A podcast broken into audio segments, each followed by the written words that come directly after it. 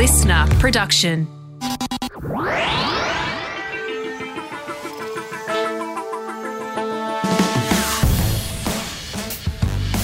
Hello, and you are very welcome to another episode of Huh? Science Explained with me, Imma Perfetto, a science journalist with Cosmos Magazine.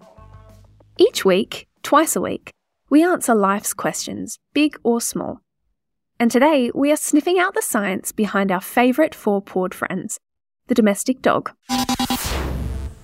Across the globe, where you find us, Homo sapiens, you won't have to look far before finding another species, Canis lupus familiaris, the domestic dog. But where did our pawsome pups come from? Well, if you've ever looked at a picture of a wolf and a chihuahua, I wouldn't blame you for doubting me when I say that they shared a common ancestor thousands of years ago. But it's true. Domestic dogs evolved from an ancient and now extinct wolf. Using genetic analysis, researchers have estimated that dogs and wolves diverged around 27,000 to 40,000 years ago. But exactly when, where, and how many times they were then domesticated by humans has been puzzling scientists for decades. What we do know is this they were domesticated in Eurasia, and they're humanity's earliest domesticated animal, predating agricultural animals like the goat and the sheep, which were only domesticated about 10,500 years ago. The earliest undisputed fossil from a domesticated dog dates back to about 15,000 years ago, from a site at Bonn Oberkassel in Germany. Archaeologists found a 28 week old puppy buried alongside grave goods and two humans. Dog-like remains have been dated to over 30,000 years ago, but their status as dogs or wolves remains highly controversial. It's unclear exactly why and how dogs were domesticated, though there are a few hypotheses. Some scientists suggest that a co hunting partnership between wolves and humans led to domestication, with humans using wolves as tools for hunting megafauna. Another hypothesis suggests that humans may have captured and tamed wolf pups, raising them to adulthood and breeding them to eventually domesticate them. But the dominant hypothesis in recent research is that wolves essentially domesticated themselves. Wolves may have invaded human settlements to scavenge animal remains and other edible waste. Over multiple generations, they became bolder and less fearful of humans, adapting to life as a scavenger and diverging from their wolf ancestors. Eventually, humans began to recognize the benefits of living alongside them as either guards or hunting partners, cementing our relationship. A 2013 study even found that dogs have changes in genes involved in digesting starches, an adaptation that would have allowed their early ancestors to thrive on a diet rich in starch such as the kinds of foods that humans would have eaten. So, how did we get from majestic howling wolves to the stumpy pugs we see today? Regardless of how domestication started, since then, humans have been selectively breeding dogs for traits that they find desirable, choosing dogs and their mates to reproduce useful traits, like decreased aggression and increased social capability, or aesthetic traits like floppy ears or a shortened snout.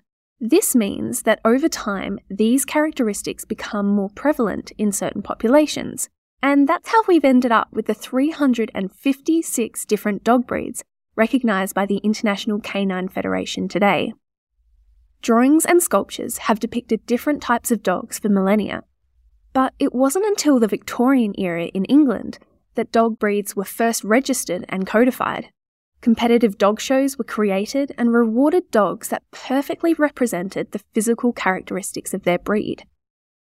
And, through kennel clubs, new rules for controlled breeding were introduced to produce a more uniform look for each distinct breed.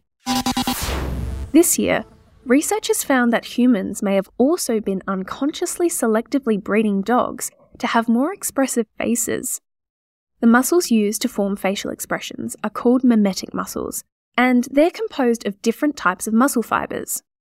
They found that humans and dogs have a higher proportion of fast twitch muscle fibers than wolves in these muscles. This allows us to make small, rapid movements, like a raised eyebrow, and it suggests that having these faster muscle fibres may have contributed to dogs' abilities to communicate with us. Dogs have a remarkable sense of smell. In fact, it's actually amongst the best in the animal kingdom. Some breeds, such as bloodhounds, have up to 300 million scent receptors, while us humans only have around 6 million. Their anatomy has evolved to separate the functions of breathing and smelling when they inhale, thanks to a fold of tissue that sits just inside their nostril. When dogs inhale, the airflow splits into two different paths. One continues down into the lungs for respiration, while the other is reserved for olfaction. Dogs, but not humans, have an olfactory recess to house their scent receptors. When canines inhale, about 12% of the air travels into this special region at the back of their nasal cavity. When they exhale, the air leaving the lungs bypasses this area entirely, leaving the scent filled air undisturbed to allow for more time for odours to be absorbed. The exhaled air exits through the slits in the sides of their nostrils, and the way that the air swells out actually helps to bring in new odours to the dog's nose, which allows them to sniff almost continuously. They even have mobile nostrils, which allows them to determine the direction of the scent. Humans have taken advantage of dogs' powerful noses, training them to use their abilities in a variety of fields, with a scent detection limit often much more precise than lab instruments. They've been trained to sniff out and locate certain flammable products that cause combustion, like ammonium nitrate or TNT. They're used in detecting the scents of certain drugs, for search and rescue, and even finding decomposing human remains. Dogs can also detect changes in human physiology. This is possible because illness and disease causes changes in human cell metabolism, which changes the profile of gases known as volatile organic compounds that are emitted from our blood, urine, feces, skin, and breath. Medical alert assistance dogs can identify changes in blood glucose levels for diabetics, and a 2021 study found that dogs can detect oncoming epileptic seizures from sweat samples. Recent studies have even shown that dogs can accurately sniff out certain cancers and infections like malaria and COVID 19. But it doesn't end there. This year, a small study has opened up the possibility that dogs might be able to use their sense of smell to recognize human emotions. Researchers tested dogs' abilities to distinguish when people were stressed and found that they could accurately detect the breath and sweat samples from stressed participants 93.75% of the time. Did you know that dogs are colourblind? Here's your handy tip for when you're choosing a ball to go play fetch with your dog at the park. Don't choose a red, orange, or yellow one. Dogs are colourblind and can't tell the difference between red and green. When light hits the retina in the eye, it sets off chemical changes in cone cells, which respond differently to different wavelengths of light. Humans have three types of cones, which means we have trichromatic vision and can see all wavelengths of light in the visible spectrum as distinct colours.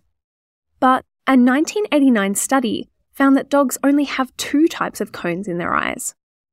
A 1995 analysis of canine vision found that these two types of cones are sensitive to wavelengths that, in the visible spectrum, equate to two different hues one in the violet and blue violet range of light, and the other in the greenish yellow, yellow, and red wavelength range of light.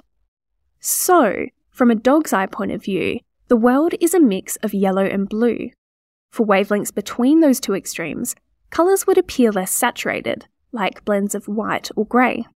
So, next time, maybe try buying a nice blue ball that'll pop against that yellow grass. Thanks for listening to me talk about the science of dogs. I had a real ball. For the latest in science news, don't forget to check out the Science Briefing, also available here on the LiSTNR app. And head to cosmosmagazine.com for more science just like this. Otherwise, we'll be back again next time for another Huh? Science Explained.